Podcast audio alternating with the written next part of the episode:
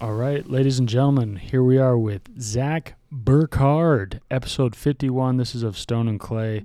This is our first guest with the new microphones, the new table, the new setup. Zach, do you feel honored? Do you I feel, feel s- do you feel nervous? Do you feel sweaty?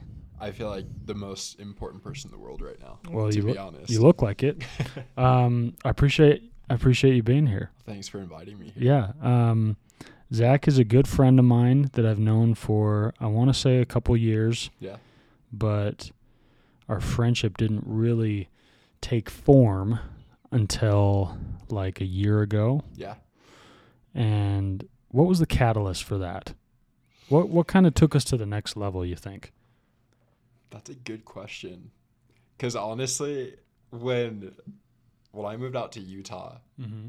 I had heard your name from like all the Cal Poly spike ball boys. Yeah, yeah. It was like, you're moving to Utah. You're gonna meet Taylor Church and Creech and Tyler Stokes and these. It's Tyler, right? Yeah, yeah. Yeah. Okay. Yeah, like all these like legends. So when I got out here, I think like the first two years that I knew you, I was like, that's like, that's Taylor Church. like, he's too cool for me, you know? Right, and I'm sure I was. Oh, 100%. Yeah. Yeah. Not everyone can pull off a, a tank top like this guy can during a spike ball tourney. No. So, um, I think it was, I think it was actually when I had you give you that private lesson. Oh and yeah, then we yeah. hung out for a little bit after that Mm-hmm. just chatting.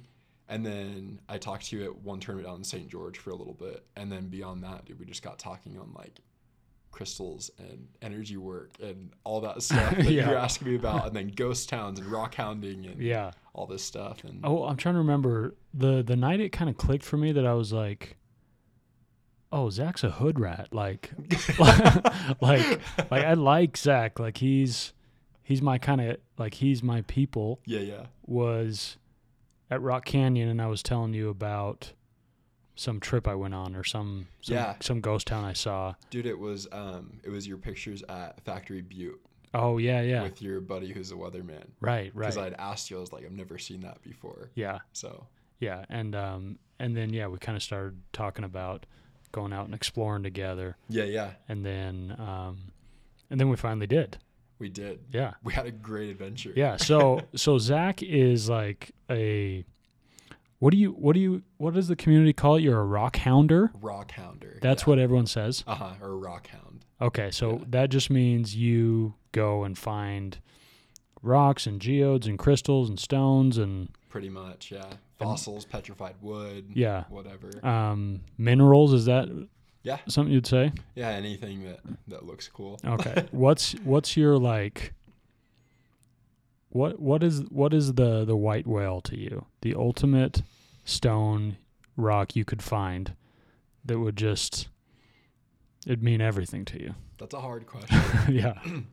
Obviously like it might depend on the size and like right. the quality, but if there was if there was one find yeah. like you're deep in the, the Congo or something and you're digging and you just you strike gold, what is that what does that look like for you? Dude, it's honestly Be like be honest. that's like a 50-50 toss up between two things. Mhm. So most popular, everyone knows it, turquoise. Yeah. I love turquoise. Uh-huh. I um there's something about it that's like my favorite color. Um it feels good. Yeah. It's just like occurs in When you the most- find when you find it, is it kind of glossy like you find it on jewelry? Depends on what kind of piece you get. Mm-hmm. if you get like a call it like a nodule or like a little nugget Mhm. and you like break it open it can look like you see it on jewelry Okay. or it can just fully look like a little rock that has like a little hint of blue in it and you need to kind of polish it out to Okay. get that face out of Okay. it you know So, but you found your share of turquoise. i've found a handful of it yeah Is, is it Um, kind of rare? it's super rare Okay. it's super rare i How come all the Indians have it? Is it because like they own most of the uh they own most of the mines okay? uh, Yeah. Are most of the mines in like the Four Corners area yeah arizona where there's a lot of Native Americans? Uh huh. And then my favorite place to go look for it because it's a little less picked over is um, like near Tonopah, Nevada, Okay. or uh, like Silver Mountain, the Pilot Mountain Range in Nevada. Okay. And those are more. Those are like anyone can go. Yeah, yeah. Um, there's like there's plenty of like paid tours out there. Mm-hmm. Um, like I my first time I went in dug turquoise was um, with the Otteson family. They're like they're from the Netflix specials called Turquoise Fever. They Oh, own wow. a ton, a ton of mines out there, Mhm. and they do like pretty fairly priced day digs. Yeah. Um, but if you go up towards like the Pilot Mountain Range or like Silver Mountain, um, there you can find little pieces of it kind of just like in the wild. My passion is more in like with any kind of rock hounding, it's more in like the Indiana Jones like treasure hunting aspect of Yeah. it than it is about getting the actual thing. Okay. It's like if I do my research and read this and look at this geological survey and can identify these minerals in the area, then I can find this. And then going out and finding it is like hmm the sickest thing. Yeah. you Yeah. Yeah. It's kind of this a whole journey for you. Right. Yeah. Right. So for you, and you said that's there's a there's another stone, but maybe if you just found a big old slab of of turquoise. Oh yeah, that, That would be all time, yeah. dude. Absolutely all time. Yeah. Okay. So what's what's your other one? The other one, it's a Utah native stone. This is Mm. the only place in the world you can get it. It's called Tiffany stone, Tiffany stone. and what that is is opalized fluorite with bertrandite and a bunch of other random beryllium minerals. In it. Wow. Um, so they pulled out of the Brush Beryllium mine um, over in Spor Mountain. It's like west of Delta by I think I want to say like 80 miles. hmm super far underground. That's the only place in the world they've found it. And now, if you want to find it, you basically have to like scavenge the area like hardcore. I'm talking like you're walking around with like buckets and your pickaxe and your shovel, like hiking all day, Really. every day. and you, you like- maybe find a tiny little Yeah, you maybe find like one little, sliver. yeah, Yeah. like nothing even significant enough that you could do something. What does it? What does it look like? Um, it's like, so that's that's the cool part about it. The really Is nice it opaque? stuff, like translucent. Yeah. Some pieces can be. um, the prettiest pieces for me are like they're very very dark purple and they do Mhm. have a little bit of translucency with some opal running through it. Okay. Um, you can find it in green, you can find it in red, you can find it in yellow, you can find it black, you can find it white. Like it's crazy. Um, so yeah, I mean you can you can walk all over there. That's like the Rock Hound's coveted um, stone from Mm. Utah. And you don't need any like permitting or permission to to go out there. If you're gonna collect over a certain amount, hmm and if you're going to like sell it commercially, then you do Okay. you do need one. But it's it'd be rare to find that much, right? Oh, dude, if you found that much, like you're talking like hundreds of thousands of dollars. So there's no point in even trying to get permitting or whatever because you're like, we're not going to find that much. You're not. No. Yeah.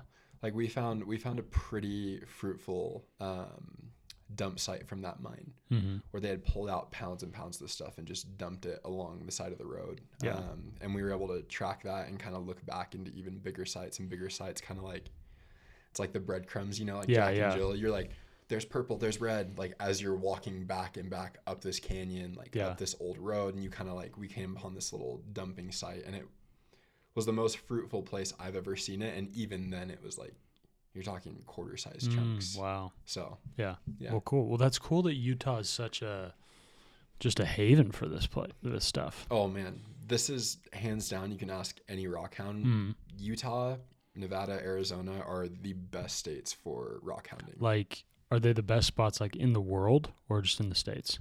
Honestly, I think a lot of people would agree that they're some of like the top tier spots in the world. Wow. Um, you get a lot of really cool minerals coming out of like Morocco and other Mhm. places in like the Middle East Yeah. or West Africa or some provinces in China have Mhm. really really pretty stuff too. But as far as like diversity plus quality Yeah. you can find here, Utah's it's really really hard to beat with Yeah. anything. Do you have like an international like place like bucket list like a spot you'd want to go more than anything? Madagascar, Really? hundred percent. Wow. Yeah, that was also like my favorite movie as a kid.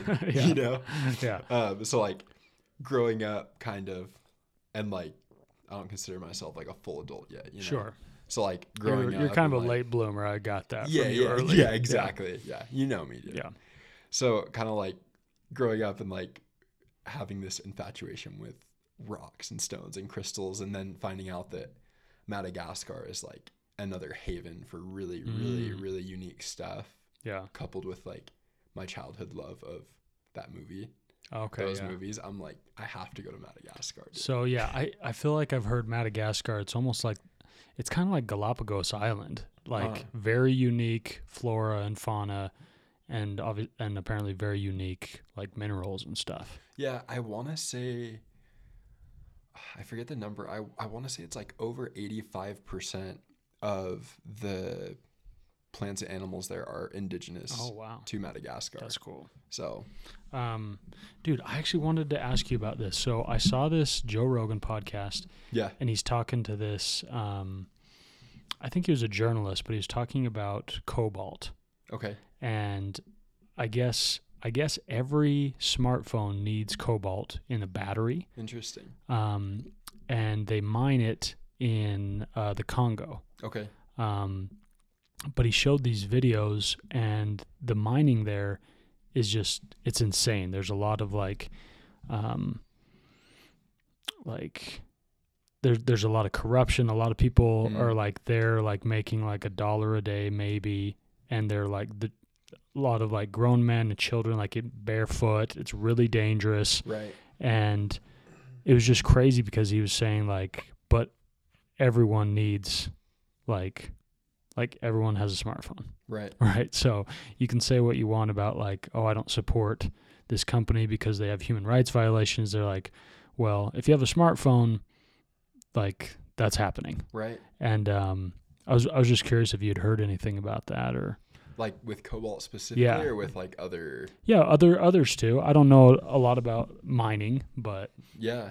Um, I mean, honestly, that's, that's because because real quick because you i feel like a lot of people have heard about like blood diamonds Right. right and kind of that Absolutely. that issue in in africa and sierra leone and and other places um and i'm i'm sure similar with gold but um but yeah like cobalt you you, you don't think about that No, no. I think it's like it's really interesting to look at something like that. And I feel like this is like such a common thing to say or like stereotypical, but it's wild to see what money or a handful of cash can do to a person's ethics and morals. Mhm. With cobalt, for example, or with blood diamonds, or in the oil industry, um, it's wild to see because it's it's not unique to blood diamonds or cobalt. It's literally anything that can turn a profit, especially in mining. Yeah. Um, and that's actually why, if you start to venture into energy work a little bit more, like I've dedicated the last three years of my life to like in-depth study and like certifications in that realm Mhm. and whatnot. Um, and when you kind of venture into that, you gain an appreciation, and it's almost a necessity now for me to make sure that the pieces of rock or stone or crystal that I am buying, whether it's for me to wear, whether it's to make for someone, are 100% ethically sourced, okay that's cool as well as like I can tell them where it came from. Mhm. I can preferably, if it's something that I mined and made into a ring or something for someone, then I can show them a video of like, this is it getting pulled out of the ground. You know, it was ethically sourced. Yeah. There was nothing like sketchy going right on. right yeah Because I, I genuinely believe that like the energy in which something is pulled from the earth will follow it yeah forever. that's cool So And and listen, these topics are complicated because like when you're talking about human rights violations and like like terrible working conditions, it's like, well, these people like also like the locals there that are working in the mines, they are, are probably they're grateful for the mines, right. right? Because it's mm. Their only source of, of income. There's not a lot out there. And obviously the owners and the multi like those huge corporations that own the mines, China, um, there's a lot of corruption involved. Absolutely. But you know, shutting down the mines and eliminating cobalt, I don't think is necessarily the answer, Mm-mm. right? And, and I'm not, I'm not proposing like, hey, like let's figure out the answers right now. Yeah, yeah, yeah. Right. Um, but but yeah, it's interesting. Um, and you, and you make a good point that like anything that's a commodity right. is is you know people are going to take advantage of of things if money's involved. Hundred percent. But um, I'll have to sh- I'll have to show you after the video. It's it's pretty insane. Just like thousands and thousands of people in these mines, like barefoot. They're Really? working sixteen hour, eighteen hour days. You know, it's just it's Yeah. crazy. But um, okay, so that that leads me to my next question. You're talking about energy work and stuff, and here's what I like about you. Yeah. I like because listen, I don't know anything about energy work. uh-huh. I've never done it. I'm a little, if anything, skeptical about it. Absolutely. But what's interesting about you is I feel like most people in your position are very much non religious and Uh-huh. very much spiritual, Right. right? Right. And for some reason, they have a hard time. Um, they have a hard time with organized religion, Uh-huh. and and because I think a lot of these people they find spirituality in the rocks, in the energy work, Yeah. in the crystals, right? Yeah. And you do too, Absolutely. but you also find your spirituality and your your anchor in in Christianity, in Right. Jesus Christ, Absolutely. in in your organized religion. Uh-huh. So is has that been kind of difficult for you or has that just been kind of a natural way you've arrived at things? Um, that honestly, that whole journey is that's a large part of the last three years. Yeah. Um, I'm really, really grateful to um, my family, a lot of my close friends, a lot of the mentors I've had within my religion and without my religion Mhm. um, that have given me a lot of uh, patience and support and helped me to arrive to this point. Because I think you're totally right. Um, that's one of the most common conversations and questions that I'm asked by by people. Yeah. I bet a lot of people assume you're not really religious anymore Hundred percent. because you're you're rocking crystals and you're burning sage and you're Yeah. doing weird stuff. Hundred percent. I'm making big bonfires in the desert and Exactly. recreating Burning Man. No, Yeah. Just kidding. yeah. What a. Um, I'm curious from so from someone that's not involved in that. What is your Mhm. initial perception of that whole realm as someone who is, and mind you, like I started off as the biggest skeptic Yeah. of that stuff you've ever met in your Yeah. life, and I've kind of come full circle. Right. So, from your point of view, um, what is kind of your view of that realm, of that field of? things? Um I'm not sure. I think I think I generally am a little skeptical, but to me, like whatever gets you closer to peace, whatever gets you closer to your higher power, whatever helps you in your journey, to me is great, right? Mm, So I don't have any problem with it. Um, sometimes, sometimes I'm like, okay, like I don't know that you rocking a crystal is really changing your life.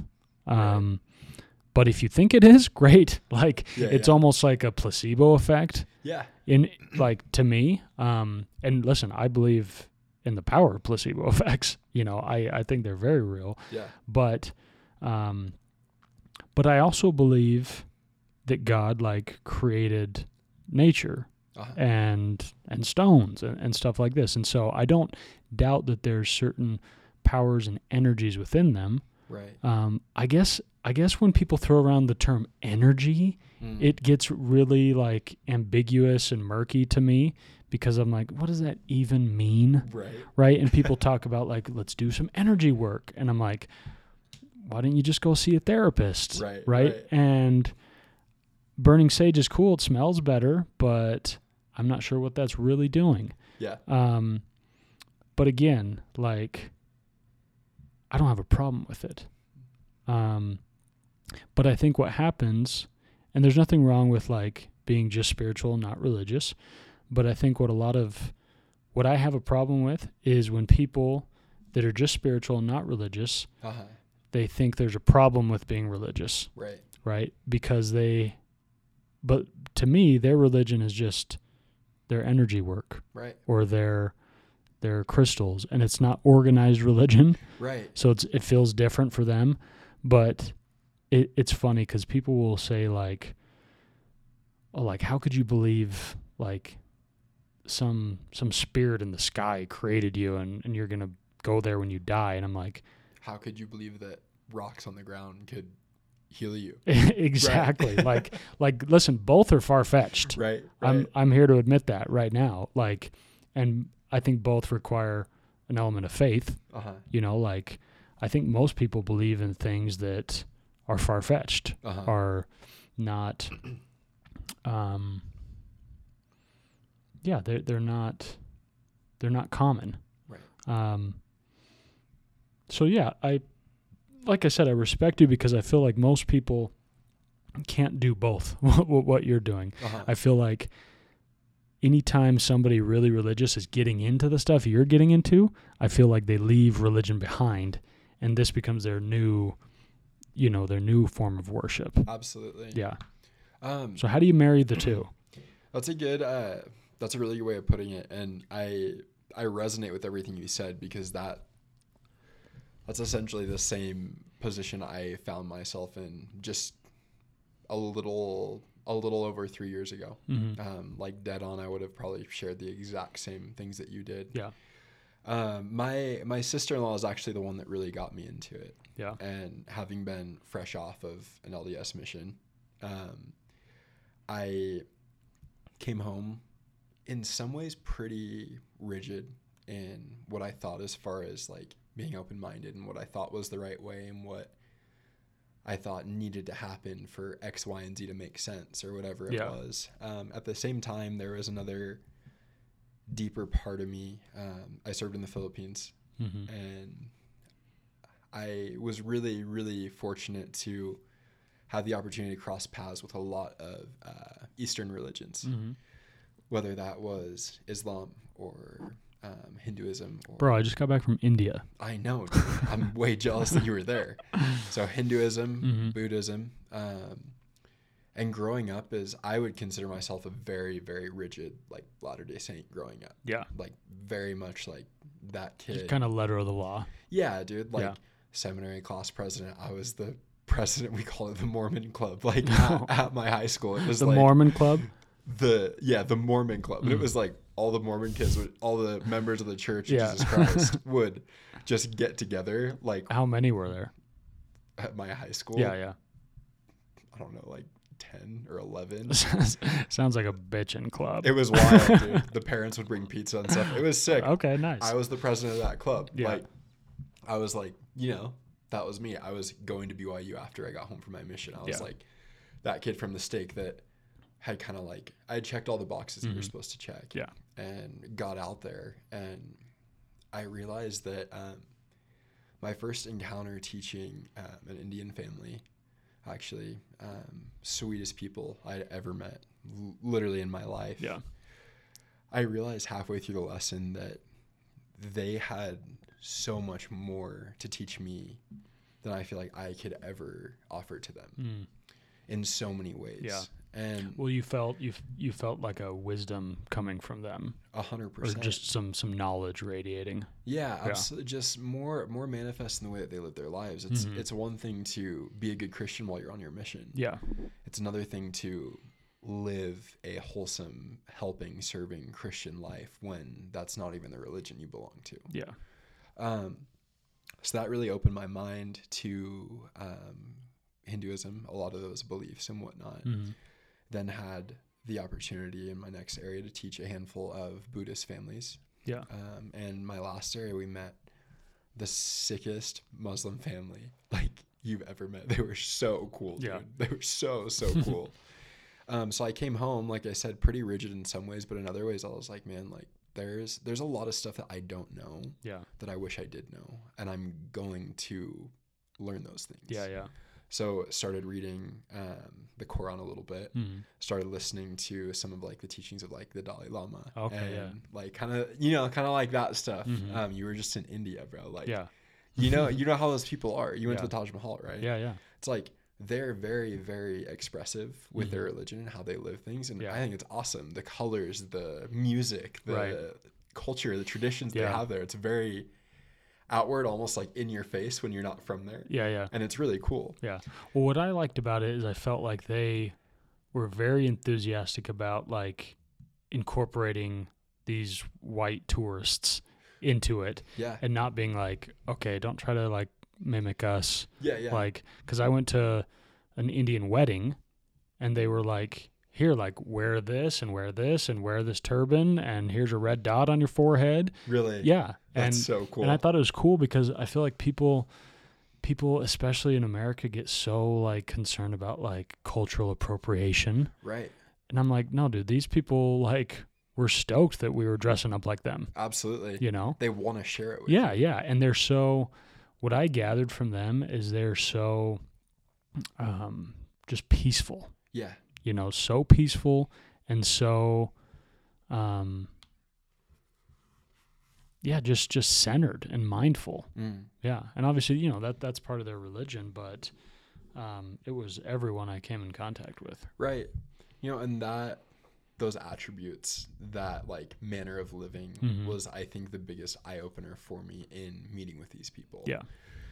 You go out on a mission or you grow it doesn't matter what religion you are. You are raised in a religion, you're raised with a certain way of thinking, and it's difficult to open your mind to those things. Yeah. But these people were so God sent and such incredible examples in their respective faiths Mhm. that it was impossible for me to not recognize how good and how incredible their experience with their religion had been for them. Yeah, yeah, And it was like that point in my mission, you know, like you're you're an arrogant young missionary and you think you're gonna go teach people and you think you're gonna help people find God or whatever it is, you know, that you're supposed to be doing as a missionary. But I think it was at that point that I realized like you gotta sit down and be humble and recognize that you're a messenger for something that's done good for you and like you said, find value in things that have done good for other people Mhm. too. Yeah, totally. Um, so I got home from that experience. Um, half of me was rigid, right? Yeah. Half of me was very open minded. Remember, I was having this conversation with my sister in law. It's like, dude, it's one of those. I'm not even going to tell the whole story. we're talking about crystals. Yeah. She's very into it, has Mhm. been for a long time. Yeah. Um, we're talking about it, and like something just like clicked in me. Well, I was like holding this. It was moldavite. Okay. It's this little. It's like it's a Czech Republic meteorite Mm. that hits the sand in this specific area and it creates like an olive color like meteorite glass splash crystal So cool. because the meteorite's hot coming in Yeah. so it hits the sand it makes this Okay, like, real quick.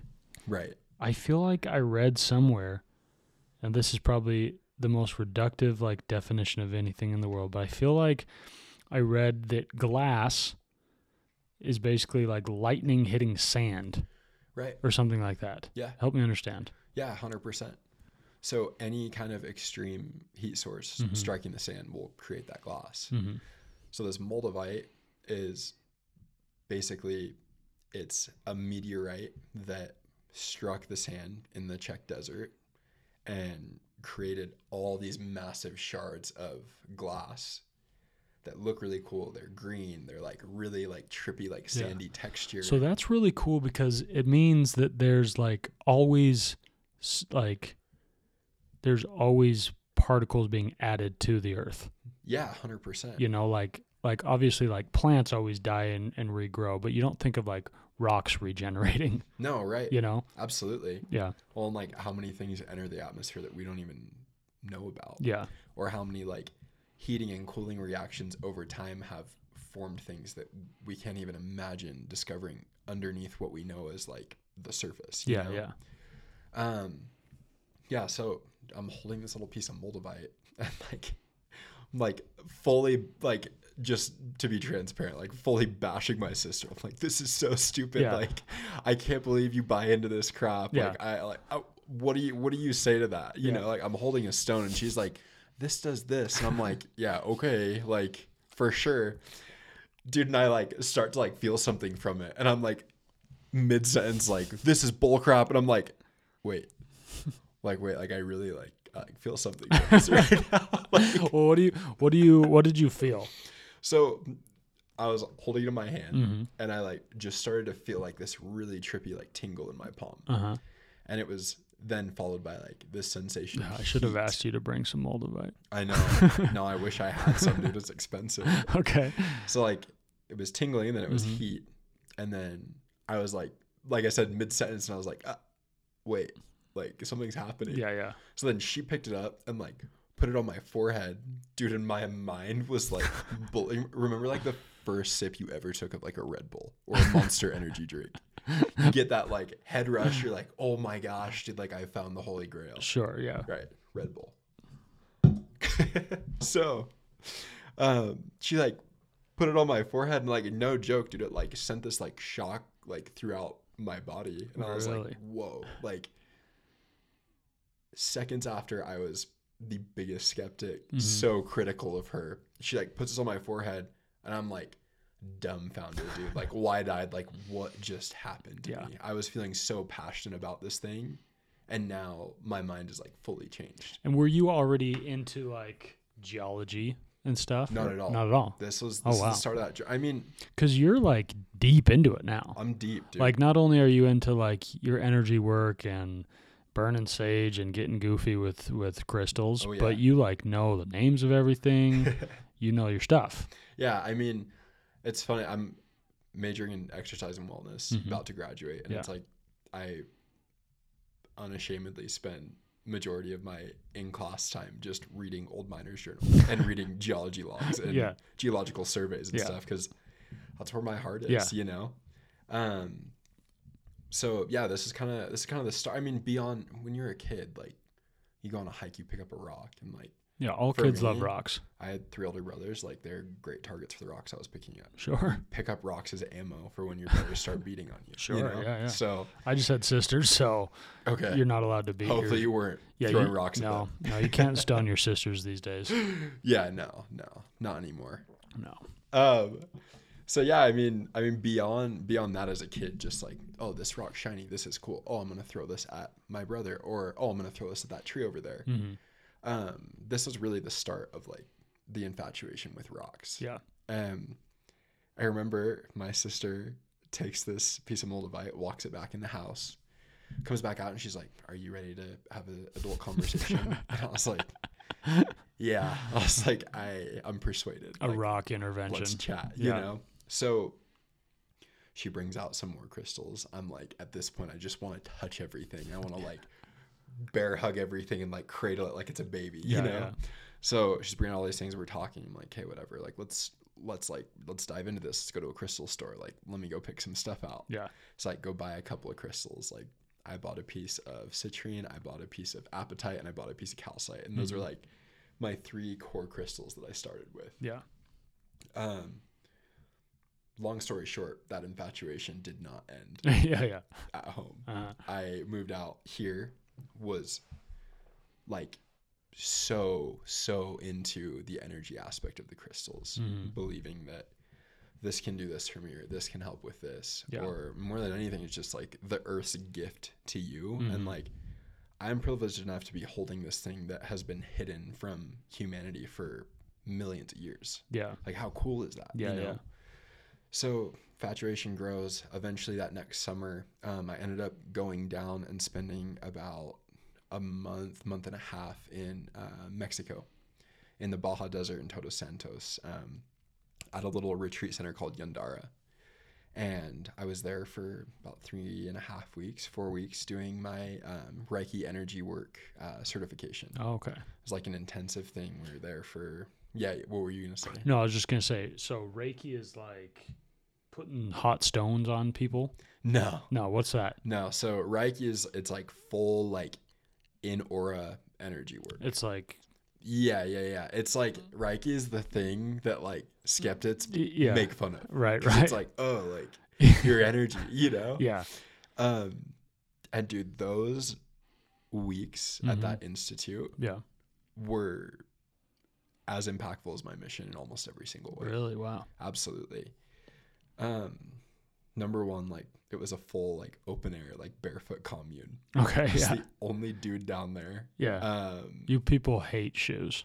no, people hate shoes, Yeah. dude. And I'm like, okay, like I'm gonna I'm gonna buy in Yeah, uh-huh. hundred percent.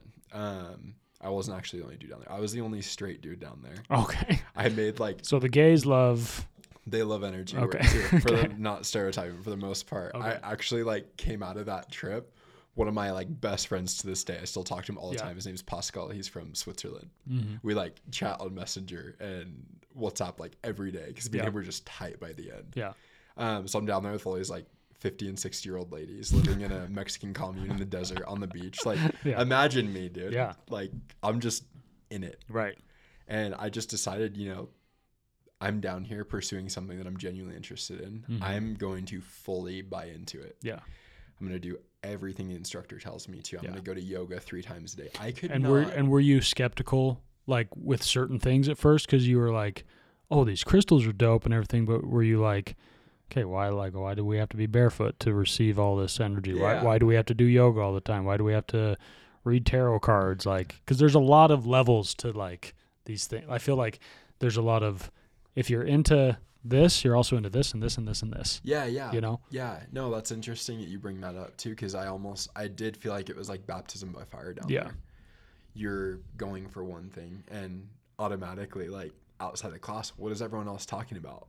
They're talking about this and this and this that are like years beyond what I'm even like Yeah. familiar with. You Yeah. know? And I'm sure they're slacklining. Oh, dude, slack lines, hammocks. yeah, yeah. This this complex, it was like, dude, like it was the real deal. Mhm. Like we had to like help them farm Yeah. like every day. Wow. Go like harvest like nopales, like cactus leaves. Mhm. All the food there was like 100% vegan. Yeah. No added sugar. Like gnarly. Yeah. Like I'm telling you, I was in it. Dude. Right. There was like no doors to the bathroom or showers. Like you're just like you're full commune life. Wow. So um, I I go about these three weeks, and like I said, as impactful in every way as my mission. Mhm. Not in every way, but in the same amount of ways as my mission. Sure. I really count that and my mission as like the Turning biggest points. shapers of who I am today. Mm. I, I attribute to that. Yeah. Um, and it was really interesting because I was actually down there with um, three different people that had all come from uh, super Christian backgrounds hmm and had drifted away from that. Yeah. Um, two of them were actually from Utah, so you Mhm. can guess what religion they were. Yeah. Um, and it was really interesting. So when we're going around introducing ourselves, and I told everyone that I lived in Provo currently and was Yeah. attending BYU, hmm it was like, what? How'd you find us? what are you doing here? Yeah. Like, why are you here? You know? And I had a lot of conversations with specifically the two that were members of the church before hmm and had like fully left it, like full anti. Yeah. Um, they had challenged me on a lot of things while we were there. Mhm. Like, how can you be doing this when you believe in the church? How Yeah. can you be doing this if you read the Book of Mormon too? hmm And it was, at the time, I wasn't stoked. Yeah. But looking back, I am really, really grateful that they started this journey off planting those questions in my mind because it has helped form the view that I have Yeah. today. It helped you, like, kind of work out what you believed and why. Yeah, yeah, Yeah. exactly. It was like I was assuming I'd have the opportunity to push these questions off until I got home or Mhm. maybe a couple months into the journey. Yeah. And um no, dude, they came out before the journey had really even started, you yeah. know? Yeah. Um, so yeah, I did that certification. Um, came home, was really, really invested in it. Um, walked around barefoot after that for probably like three months. Yeah. you know? Yeah. like full on, like. Yeah. Um, and the infatuation just kind of continued to grow, hmm and there was probably about eight months, maybe a little bit longer, where I was definitely drifting towards a crisis of faith for sure. Mm-hmm. Yeah. I felt like there was eight months where I was very distant from God and felt like I could find my peace and my refuge in this new spiritual modality. Yeah. And it's, and to be frank, it's probably easier, one hundred percent right? Because there's no, like, there's no written, prescribed, like, moral code. There's no structure. Right. There's no structure. There's you you know, you're you're doing this and you're feeling good, you're feeling peaceful, but there's no yeah, there's there's no structure, there's no doctrine, there's no It's the opposite in almost every way of organized religion. Yeah, yeah. It's free religion mm, where, like you said, you're doing things that make you feel good, mm, and that's all you're really after is be a good person, be accepting, mm, help other people and feel good. Yeah. And granted, like that's a super refreshing way to live for a little bit. sure. Um, that way of living becomes very, very um, meaningless though Mm, after a little bit. yeah. When you're chasing after what you want Mm, and you feel like you're not really working towards anything Yeah. because there's not a structure to live by. Um, it's just kind of a, a selfish life. It is. It's very selfish, and I think it's really interesting because the word selfish is the last thing that anyone in that crew would like describe themselves as. Yeah. Cuz they're very community driven. Yeah. Yeah. And not saying that they're bad people because Sure. they're great people and living in the community it was like I'm gonna go out in the desert with these ladies, and we're all gonna harvest cactus, Yeah. and we're gonna cook it and eat it together. Right. So it doesn't that feels very selfless. Super selfless. Yeah. You're creating this community, but at the end of the day, it's like beyond what you're contributing to your community. Mm-hmm. How are you serving other people? Yeah. Where is your reach to your family or your friends that are Mhm.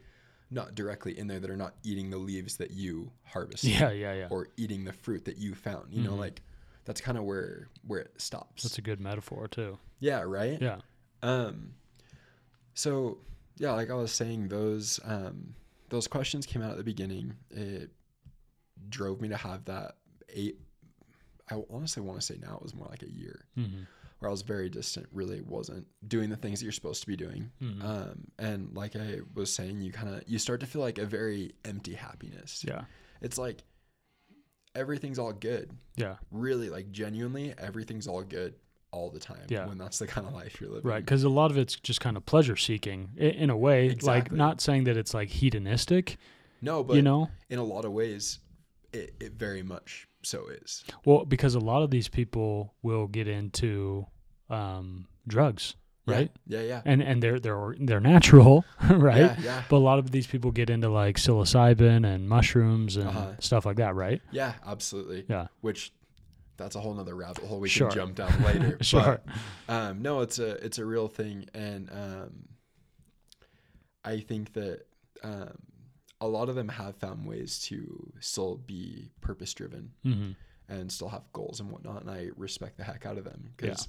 Like I was saying, it, it really is an all good lifestyle. Sure. You wake up every day and you find, I mean, if you can find joy in rocks, Sure, sure. you can find joy in just about anything. Yeah, yeah. You know, But you, you, yeah, you could, you could like say it's similar to someone that's kind of, kind of a beach bum, that is Yeah. like just out there catching waves, Right. and they're getting all this energy from the sun, right? and they're they have all these friends in this little community, but maybe not a huge purpose beyond that. yeah, exactly. Funny you say that. This last summer, I was living on the beach in Costa Rica for two Yeah. months, just absolutely bumming it. Yeah. just I wanted a new experience that was going to push me out of my comfort zone. Yeah, I wanted to brush up on my Spanish. So like, Uh-huh. I'm going to go to Costa Rica. yeah, summer sales money allows you to do that Yeah, stuff, yeah. you know. And fortunately, that's a world that I have left behind now. Congrats, by the way. That was thank you, Yeah. thank you. That was like that was like the last bit of that summer Mm. sales money, which would have been spent much better elsewhere. But Yeah. I was living on the beach in Costa Rica, and I got really tight with a lot of the people from the UK and from like Scotland and Israel and Peru Mhm. and Panama and um, a couple travelers met from the Philippines. Like you get really tight with those people, then it, it is there. There's an emptiness that you start Mhm. to feel, and even though that life is all good all the Yeah. time, I can honestly say it's never all great. Yeah, yeah. And I think that's the difference. And that's what I started to realize towards the end of this faith crisis is I was happier on my mission hmm and when I got home from my mission than I had ever been at any other point Yeah. in life. And a lot of people don't understand that because it seems like such a daunting rite of passage to go serve a mission Yeah. and then come home and be strong in your faith and also take on all these adult responsibilities. I, I was never happier than that. hmm but this other joy I was finding was almost close to Mm. making me as happy. Yeah. But I was chasing that feeling and trying to find it in any way but having to commit myself back to being a member of an organized religion. Yeah, yeah, yeah. Because when you experience freedom, it's hard to want to go back to something that To structure. binding. Yeah, yeah. exactly. But what you realize is not to be cliche, hmm but that structure sets you free Right, right. so much. Yeah, a lot of people that like leave organized religion, they talk about like being liberated and they were, you know, they were in this prison or whatever. But I think, like you said, like a, a complete lack of structure is prison, Right. is chaos, it is. you know? It is not having something to work towards and look forward to. hmm For me, that is my own personal definition of hell. Yeah, Complacency is hell for me. right. Um, so, towards the end of that year that I had drifted, I started to slowly come back. And, like, I'm going to be honest with you, I'm not a huge fan of going to church every Sunday. Sure. I I'm really not. It's a battle that I Mhm. still have, but I do it because it makes me happy and it makes me feel right with God. Yeah. And at this stage in the game, having experienced the other side, that's more important to me than anything else. Yeah. So and just there- and just like a million things in your life like doing the right thing is often like the less enjoyable thing absolutely right but it brings it brings you joy later Right. right like i usually when i go to the gym am not stoked to be there Yeah. you know like Yeah. but i know that when i'm done working out i feel good and i know that like even further down the road when i see results i'm going to feel really good Right. um, but it's hard to have that mindset day in and day out because lifting heavy weights never sounds fun to me Absolutely. you know Yeah. I, I think there's an aspect of that that like our primal selves kind of crave, yeah like an aspect of like self mastery Mhm. or a challenge, you know, like can I be disciplined? Great. Like you get satisfaction from knowing that you master your own body. yeah And then down the road, you get all the benefits from doing the hard things that Yeah. you did to master your body, you Mhm. know? Um, so I think like, I think a lot of what I've learned this last year, and this is like, this is the perspective that I enjoy sharing the most. because Mhm. like that journey that kind of been sharing with you, it, it was really difficult. And I don't think I realized the path I was on until I was on it yeah pretty far. And I Uh-huh. was like, crap, dude. Like, there's some things that need to change, you know? yeah Like, I'm, I'm 10 miles down crystal road yeah, exactly. exactly. I felt like I was like walking from heaven, like 10 miles towards hell, Mm. you know? Yeah. Which, like, that's pretty far. yeah yeah So, um, I started to kind of pull myself out of that. Um, had some really, really awesome mentors, like I said, within and without the faith that Mhm. were great guides to me. yeah And you know, today, looking at hindsight's twenty twenty, sure you see everything through crystal glass. Looking back on it, right? hmm Um, I think that what I've realized today is essentially what you said. There's a lot of different things that make people happy, and there's no reason why you can't seek all the things that make you Mhm. truly happy. yeah The challenge is finding lasting happiness versus temporary Yeah. happiness. And with the gospel and being a Christian and embracing that faith and also embracing the realm of energy work and crystals and all that. You Mm-hmm. Yeah. know, I think that really like the nitty gritty gritty of the conclusion that I've landed on is everything is living in one way or another and created by God down to the dust of the earth onto the biggest creation that God made, whatever it might be. Yeah. Everything has a piece of him in it Mhm. and therefore everything has a piece of us in it. We share our makeup with everything around us. yeah I, I like that idea of that interconnectedness Right, exactly. and and I think sometimes you feel like when you're in like be- like you're at say the Grand Canyon or Uh-huh. or you're in the redwoods or something you feel something Right. and I think a lot of people have a hard time pinpointing what that is Yeah. because it's just this you know this awe-inspiring view or or whatever or even when you're outside and you see a sunset Right. that is just like almost like overwhelmingly beautiful right. and you're like what is this feeling like Uh-huh. why is it almost like emotional Right. you know and because can you explain it as just oh it's beautiful Mm. um It's i guess but yeah it feels deeper and like like for instance if you see like like a car like a mclaren you see like a three million dollar car Yeah. you don't have that same feeling Right. right because it's so it's not natural Mm-mm. um and maybe some people get emotional when they see a mclaren Yeah. right I'm a car guy. I don't. right right But but i'm saying there's a difference yeah. you know there's a there's a depth to it and i like that idea that yeah there's there's kind of divinity in everything Uh huh. and there's us in everything Right. yeah Yeah. I think that really my favorite part about finding these stones on a spiritual note mm-hmm. more than a like I like the treasure hunt like I said earlier because Mhm. I re- I really really like the treasure hunt. Yeah. that's what i'm more like because I'm down to go on these treasure hunts with you. Yeah, right. You know, because I like I like being out and like seeing new places and kind of exploring. Yeah. And I'm like, if we find rocks, dope. The trip to Jacob City was a great example. Yeah, yeah, Yeah. exactly. Um, yeah, so I think on on a spiritual note, I think one of the coolest things about finding these rocks and um, with any any creation, any kind of nature, any kind of interconnectedness perspective you get, but with the rocks in specific for me, I realized that as I'm pulling these things from the earth, the last fingers that touched this were the creators. Mm.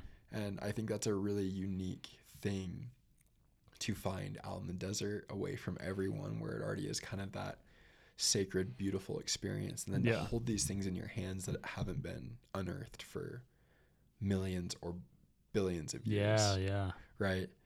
So I think looking around at everything and having the Christian background of the creation Mhm. and of God as our Father in heaven, of Jesus Christ as his son, and them creating us and them creating the rest of the world, you do feel that interconnectedness. Mm, yeah. And for me personally, I think that without the background of my faith and with Christianity, I don't think I would believe in the realm of energy work or crystals as much as I do. Yeah, yeah.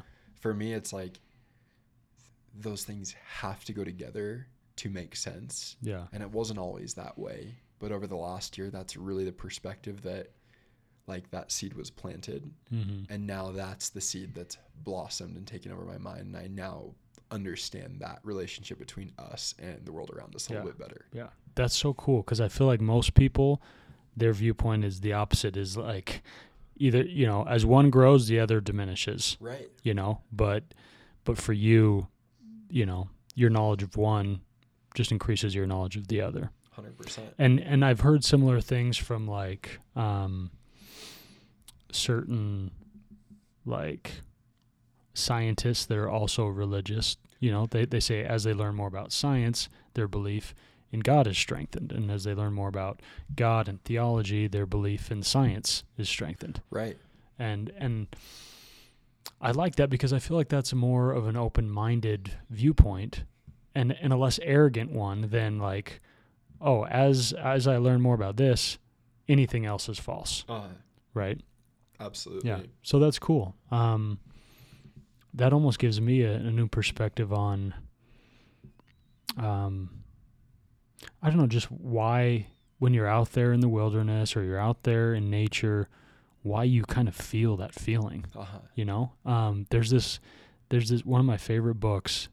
It's a novel and the first chapter it's just like two pages and the guy is just explaining he's just describing this like midwestern like area and he's saying like he's like listing off all these like types of weeds and grasses and he's like he's like there was there was ragweed and oxbrow and he's like he's like naming off all these weeds and then he's like saying like there were mosquitoes and there were cockroaches and he's naming off all these like living things and he's like and then there were sunflowers and two of them had their heads kind of bowed and he was just describing the land like to incredible detail he's describing the clouds and then the last line he says we are all of us brothers Hmm.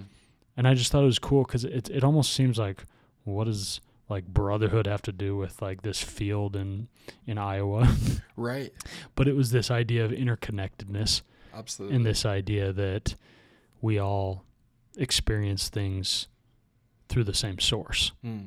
So I don't know. It was cool. yeah Um, okay, I'm gonna make a, a subject change. please yeah Okay. sorry that was such a tangent dude no, you're good, dude. That's that's really cool because I um I feel like I'm maybe over overly skeptical with, Mhm. with people that are kind of nuts about um, crystals or tarot cards or Yeah, yeah. energy and chakras and stuff. absolutely Um, but obviously, I don't understand it a lot.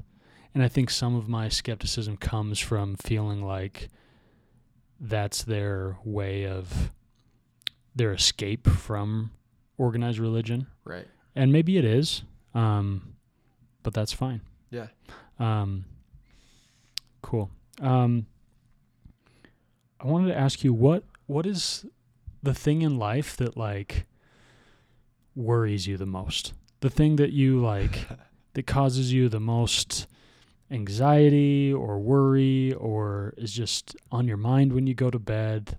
Um, I know there's there's a few things for me, but yeah, what's something that's just kind of a constant something you're kind of wrestling with? A deep question. I know. you kind of just like pulled that out of nowhere. I know. The thing that worries me. Well, you've proved that you're a deep man, so I'm I'm glad I passed the test. yeah. Um, man, I I don't know if this is like the stereotypical. I'm asking you because you do seem not to be somebody that doesn't worry a lot, right? That Yeah, is right. that is very like very chill and very at peace with things and not one to overthink or be overly stressed. But we all we all feel these things. Right. Yeah. No. I. I feel really. I feel really, really blessed to be able to find a silver lining in almost any situation. Yeah. Almost. Sure. Like, there's some things that get me. You Yeah, yeah. know. But uh. Yeah, I, I definitely I don't take that for granted. I know I know God's got my back with that Yeah, stuff. yeah. because I really I really do feel like I can stay positive most of the time. hmm Um, I don't know if this is a stereotypical answer or or not. Um, I feel like it's something that's talked about among guys and men Yeah. a lot. I feel like the two people I respect the absolute most in my life are my mom and dad Yeah. in so many different ways. Mhm. Um, I, I I could go on and on and on for hours about all the things that I love and respect about them. Yeah. Um, and I feel like having grown up with those caliber people as my caretakers and my examples, I feel an extreme weight of wanting to reciprocate that to my kids in the future Mhm. or to pass that forward. To Yeah. them. Yeah. Um, and there's a lot of times that I worry about the potential that I have to be a father like my father was, Mm, yeah. as well as like to find someone that's going to love them as much as my mom loved me. Yeah. Yeah. Um, so there's that, and then there's also like a lot actually lately. Um, man, like money is the root of all evil. Right? We talked Yeah, about yeah. it earlier, and I wish it wasn't that way, but I feel extremely worried often about being able to when I do have a wife, when that person is in my life forever, hmm whoever it might be, I worry about being able to provide the things for them that I feel they deserve. Yeah. I, Because it's like- easy as a single guy. Like, dude, I have m- my truck and my tent and my rocks, and like I'm good. Maybe like adding a dog there yeah. would be a, a positive, you know? Well, I'm just saying, as a single guy, you can get away with being really poor. Yeah, And even if it sucks or it's frustrating, you're like, well, it's not affecting anybody else. exactly. You know, my rent's paid, whatever. I got food, whatever. can hang with the boys. And, Sure. Yeah, have barbecue nights and whatnot. Yeah. that's all. That's all that. That's all that brings me happiness. yeah, that's you all you really want. Yeah. Um, no, so I, I, I worry deeply about being able to um, give my future wife the life and experiences that I feel like she deserves. Yeah. Um, I tend to fall very, very deeply for people. We've had plenty of conversations about stuff like yeah. that. Yeah. And I feel like um, the women in my life have all been such incredible, selfless, caring examples of what I want in my future person Mm-hmm.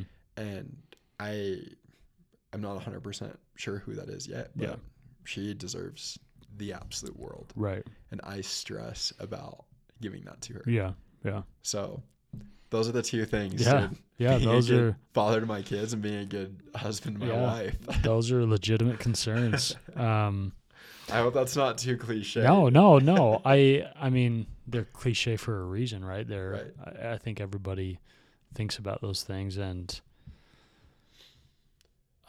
yeah, I've gone back and forth as as a creative person. You know, there's I think as a creative person or free spirit, whatever you want to call it, right? Yeah, yeah. I think there's part of you that almost wants to rebel against the norm and be like, well, I don't I don't need all these material things. I don't need money to be happy.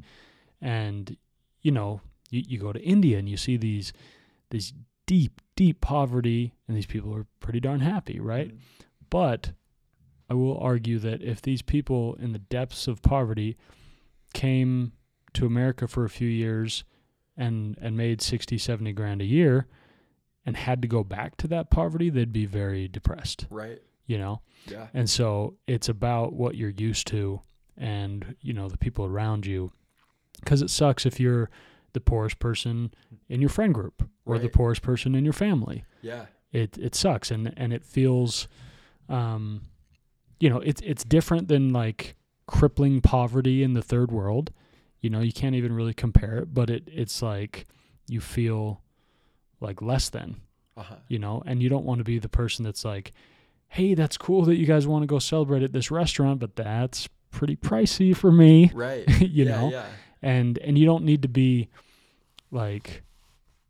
I, what I'm saying is, it's such a balance because I'm of the camp that, yeah, you don't need money to make you happy, but a certain level of financial security will eliminate a lot of stress and will eliminate a lot of oh gosh i don't know if we can do that like that's gonna if we want to do that it's it's gonna be a burden Right. Absolutely. you know and if we want to go to madagascar and find some wild stones Right. it's gonna cost a little bit A little bit. yeah yeah so Yeah. you can be a free spirit all you want but if you want to go to madagascar and and get weird it costs you know Yeah. Well, I mean, it doesn't cost you anything to get weird in Madagascar. Sure, but you gotta get there there, somehow. yeah, yeah.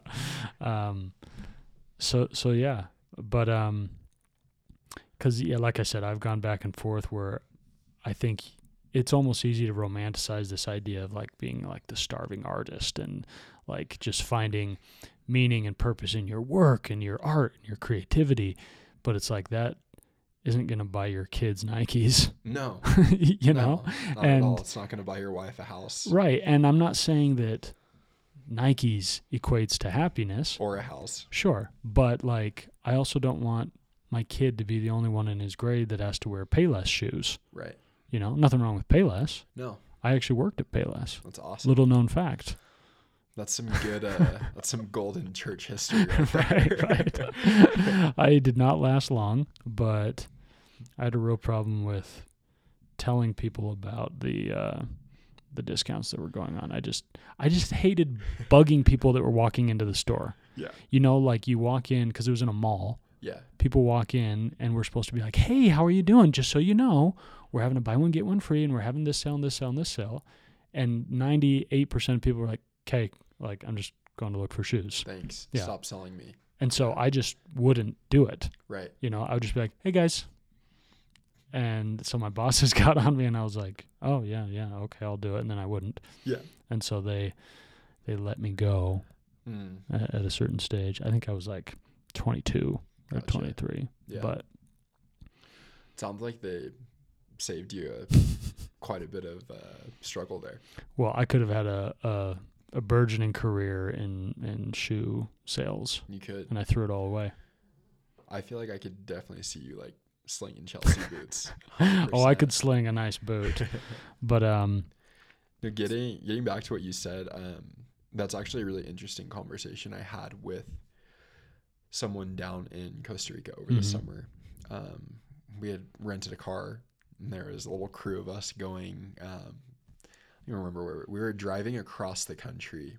We were okay, so we had started on the west coast, kind of like bummed our way up, took the bus, hitchhiked, like made our way all the way up from the southwest coast to the uh, to the northwest coast. mhm.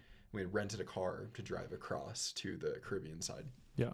And those are like it's an eight hour drive. It's Mhm. time for some deep conversations. Yeah. You know us, dude. oh yeah, We take our opportunities to have deep convos when we can get them. yeah, And I was talking to um, this girl, and she was like, "Man, like I was telling her about my mission and whatnot." And she was like, "I would just love, like, I would love to just be a, rice farmer in the Philippines." hmm That pissed me off, dude. I was like, I was like, "What?"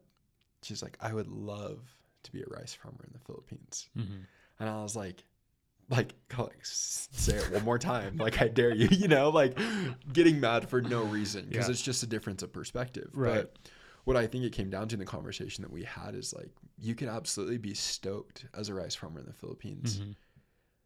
If you always had the safety net of coming back to the comforts that you know Yeah, here. yeah, exactly. i am fine to go live in a commune in mexico and farm and fish and Yeah. do my thing for two months and when i'm ready to come home it's a very take it for granted for pleasure to know that i can just book a flight and come home hmm same thing when i was in the philippines same thing when i was down in costa rica bumming it on the beach was sick until it wasn't Yeah.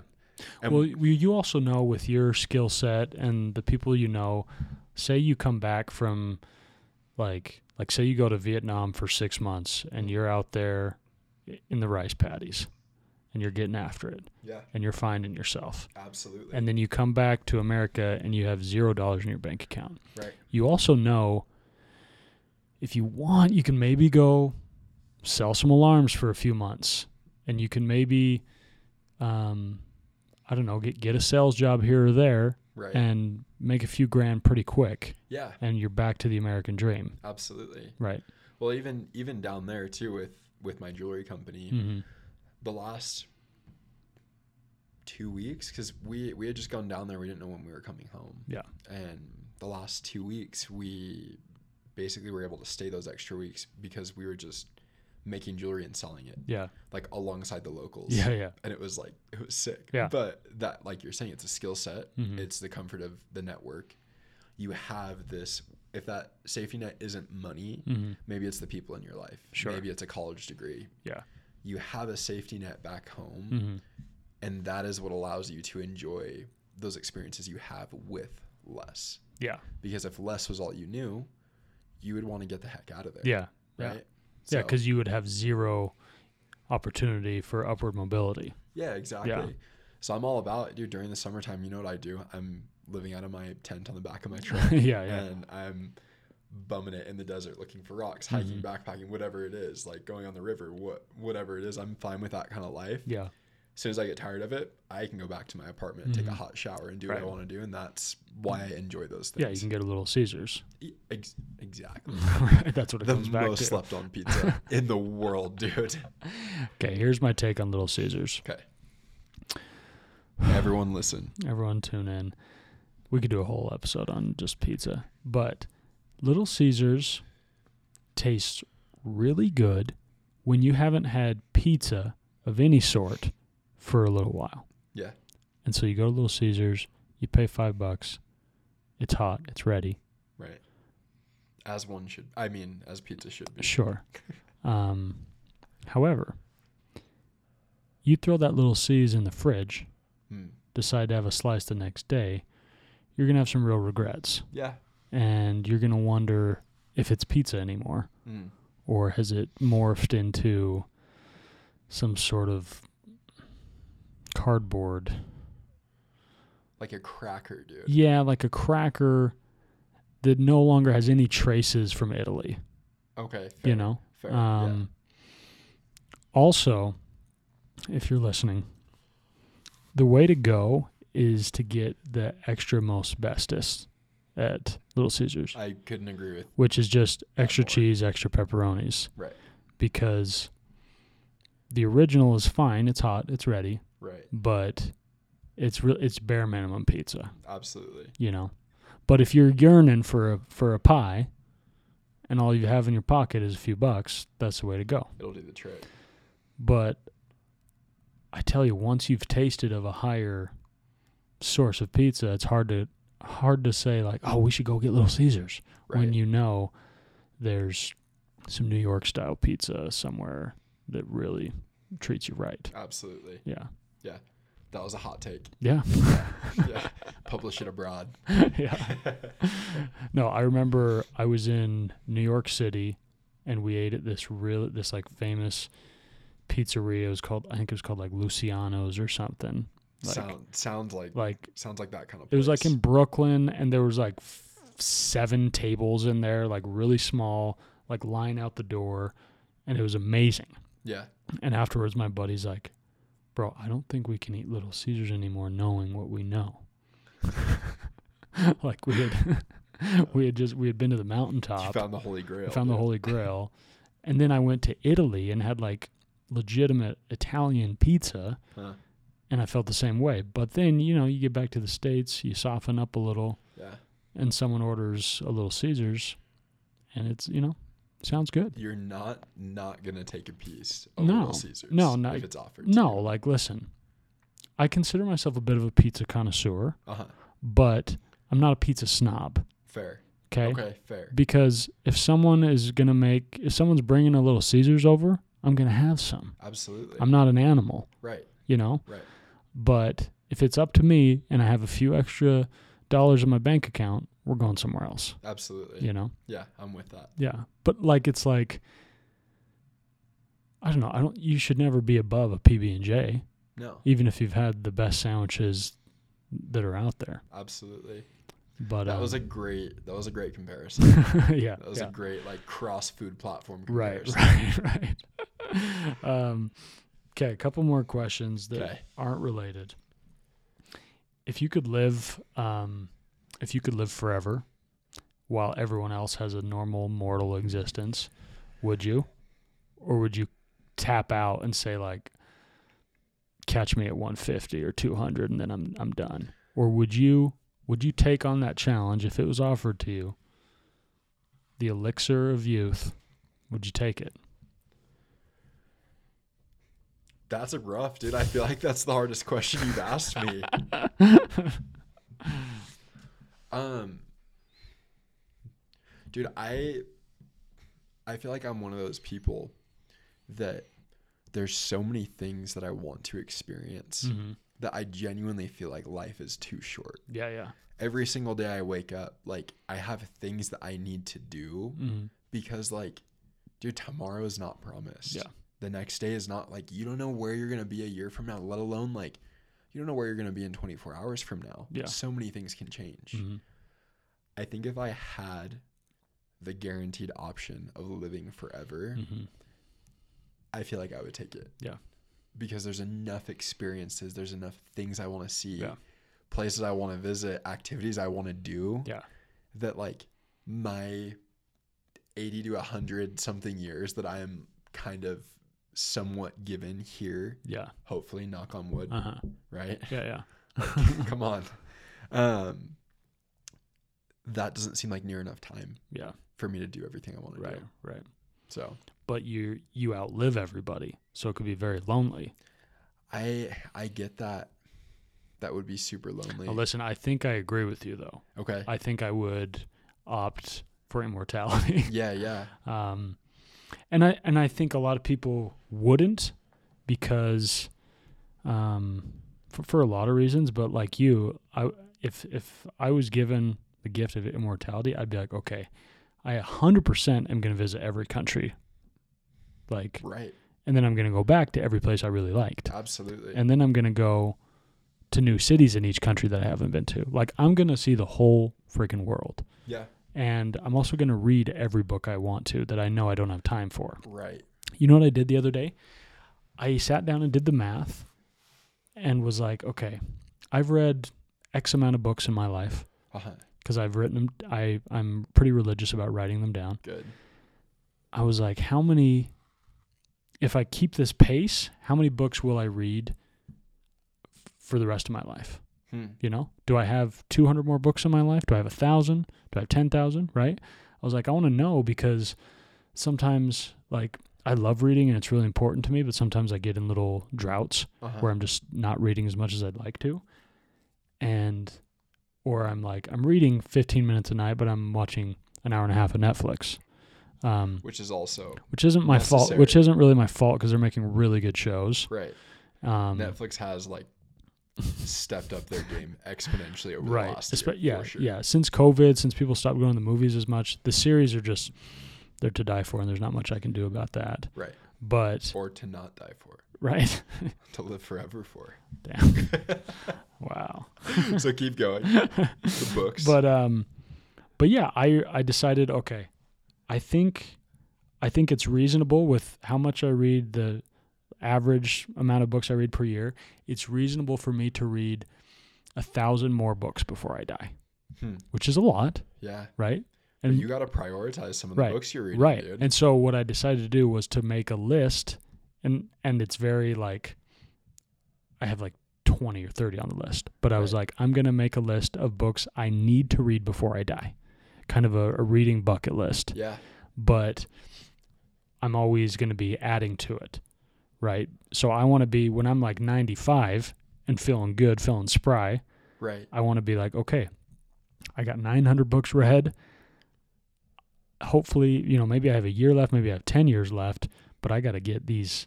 There's 50 books on my list of books I need to read before I die. Yeah. So, to me, I've I've tried to put some urgency on at least that tiny category of my life Yeah.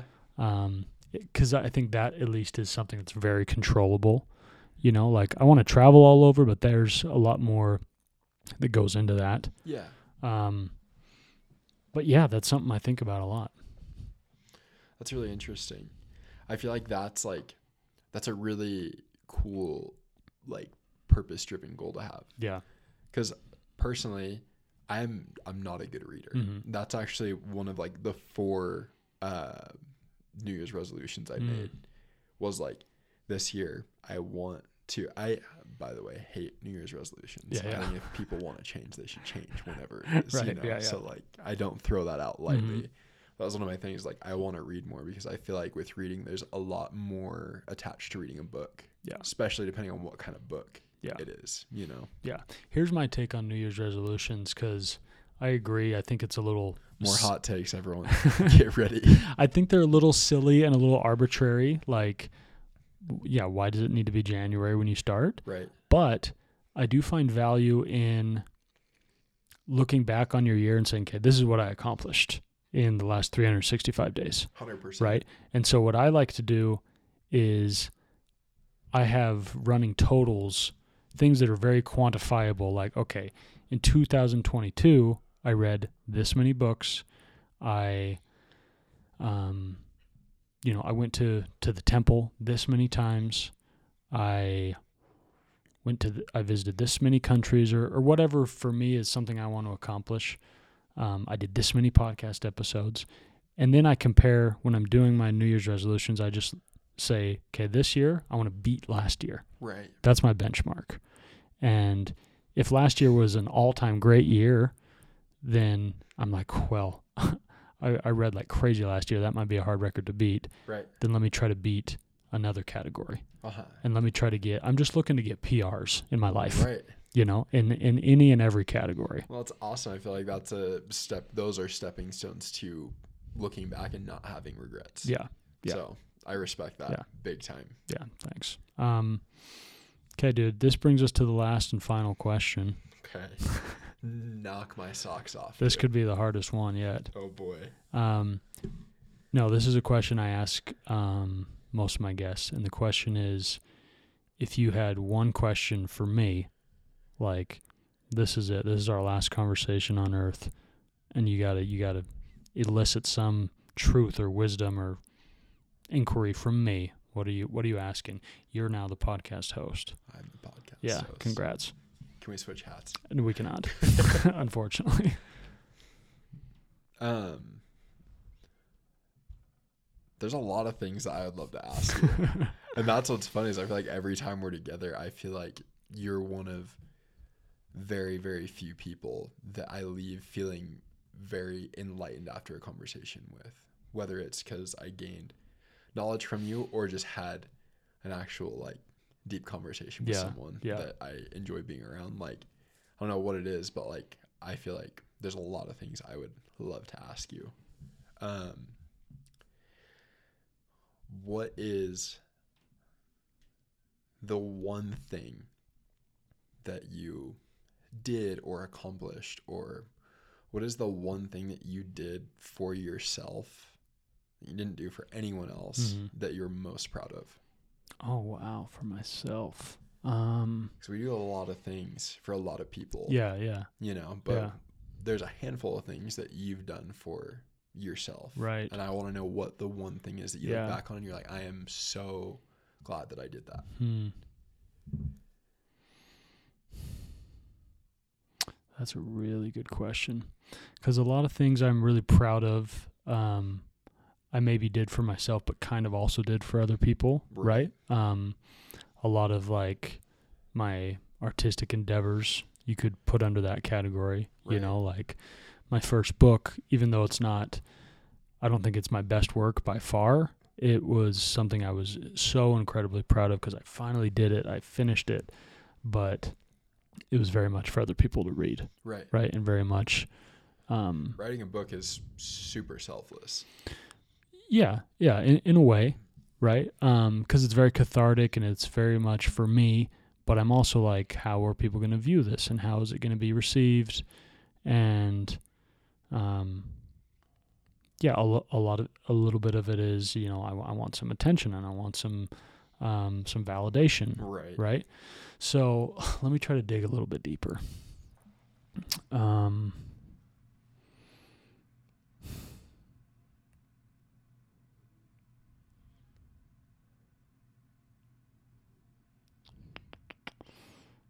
gosh. I think I think over the years I've I've come to a place of um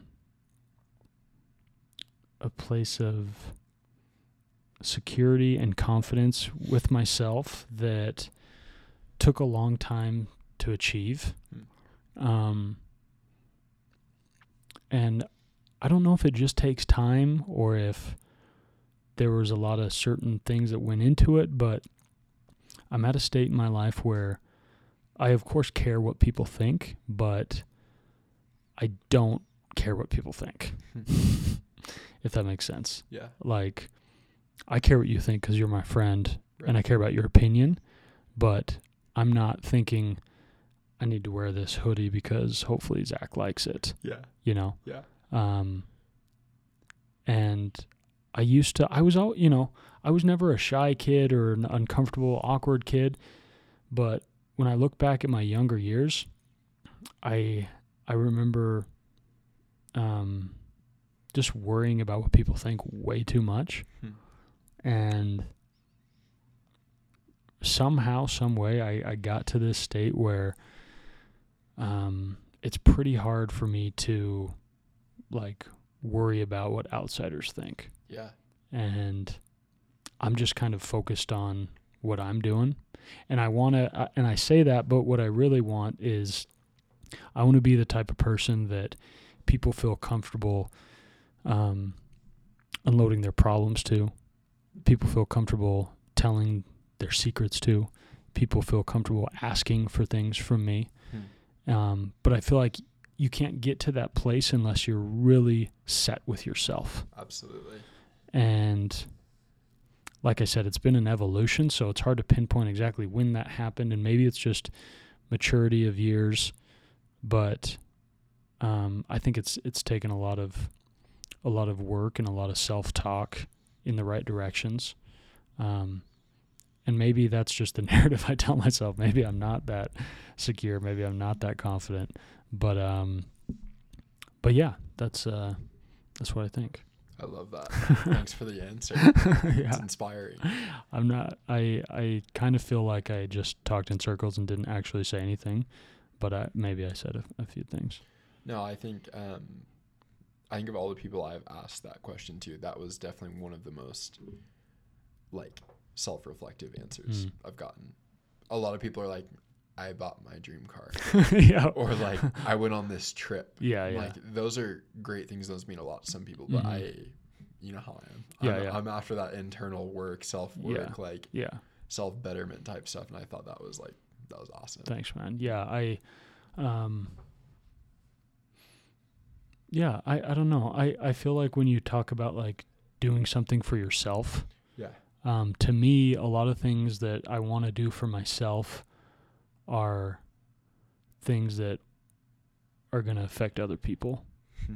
and because that's ultimately what I care about. Like, there's a lot of moments of selfishness when you're kind of, especially when you're in a bad spot. You, it's hard to think about anybody else, Right. right? When you're in a bad headspace, when you just got, you know broken up with or you're somebody you know is sick or hurting it's kind of hard to think about anybody but yourself but really what brings me joy is spreading joy Hmm. um and it's it's annoying that when i'm in a bad headspace i can't freaking remember that Right. you know i just Right. want i just want to listen to sad songs and and and be pitied Yeah. but it's almost it's almost addictive Huh. that that feeling of self-pity and feeling like oh my life is hard or I don't deserve this it's almost an addictive feeling that I think people chase but I I wish in those moments I could remember more readily that the the real joy I feel is when I'm helping other people Hmm. and when I'm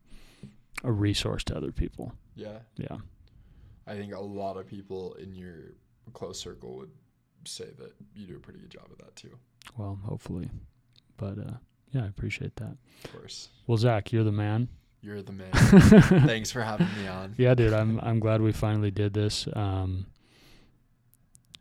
we uh we went we went geode hunting and it was one of the funnest things I've ever done. And I, I hope we have more adventures. Oh yeah. Yeah. Just wait for the snow to melt. Okay.